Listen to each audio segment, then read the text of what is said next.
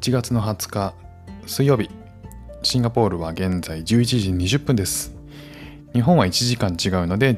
時20分ですね、えー、深夜になってしまいました、えー、シンガポール、えー、今の実感の気温は26度、えー、おそらく、えー、こちこちらの雨季が、えー、終わったので、えー、先週いっぱいかな。雨季が終わったということで今日も雨が降ってない、えー、一日でございました。シンガポールの雨季が終わると急にねカンカン照りな日が続くということでまあ雨季って12月の中旬ぐらいから始まるのかなそこからスタートして 2, 2月の中旬ぐらいまで続く約3ヶ月ぐらい、えー、らしいですが、えー、ちょっと早めのに、えー、雨季が明けたという情報が、えー、入ってきておりますさあ今日もお話ししていきたいと思います今日はですね、えー、住まいに関するえー、お話です。シンガポールでは持ち家率がなんと約9割シンガポールの住宅事情ということなんですけれどもここシンガポールではですね賃貸で家に住む国民っていうのはほとんどいないようなんですね。ね僕あのね学生時代とか、えー、一人暮らしをしたり、えー、社会人になってからも、えー、一人暮らしで賃貸でえ部屋を借りてっていうことは普通に行われてましたし周りもみんなそうでしたけどここシンガポールはですね違うんですね、えシンガポールの住宅はですね大きく分けると HDB これはですね住宅開発庁の、えー、と住宅です、まあ、要は国がやってるやつですね。で2番がコンドミニアム、えー、3番が土地付き一戸建て。で4番が、えー、サービスアパートメント。大きく分けるとねこの4つになります。でシンガポール国民は一番最初の HDB 住宅に約8割が入居してるらしいんですね。そしてシンガポール全体で考えると持ち家率は約9割に上ると。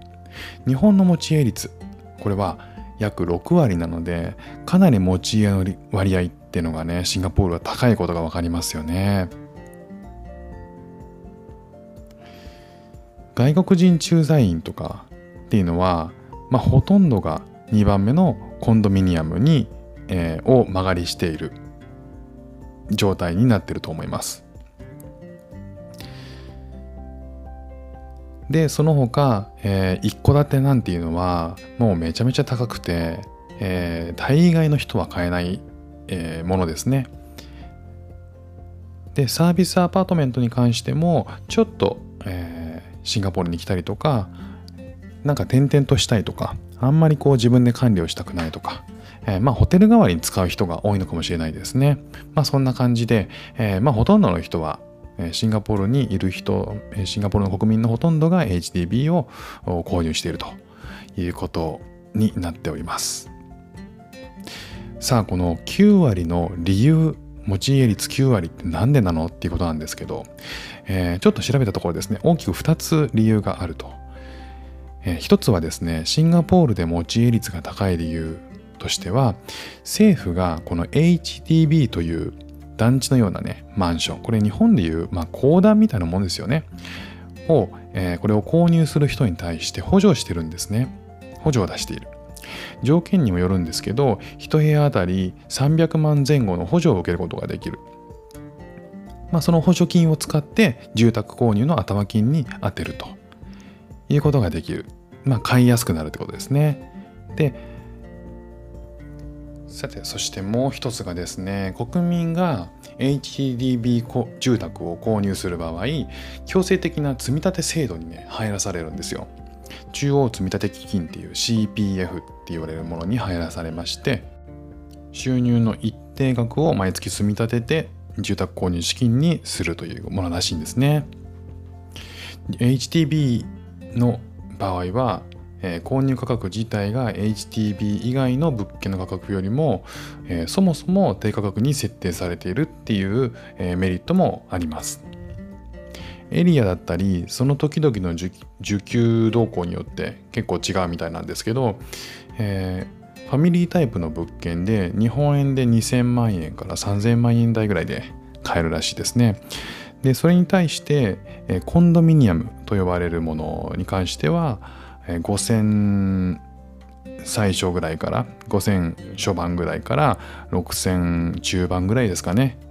っていう価格の開きがあるんですね。ただ HTB を購入するにあたっては、え、条件があります。何かっていうとシンガポール人であること。これが条件なんですね。なので外国人は原則購入はできないということですね。ですが一方で賃貸は可能なのでシンガポール人の8割が HTB に住んでいますが、えー、外国人も一定層では、えー、一定数は賃貸で HDB に住んでいるという状況みたいですね。えーえー、これからですね HDB コンドミニアム、えー、一戸建て住宅、えー、そのあたりねもうちょっと、えー、コンドミニアムと土地付き一戸建てのね住宅事情なんかも今後話していきたいと思っております。今日も聞いていただきましてありがとうございました。ではまた。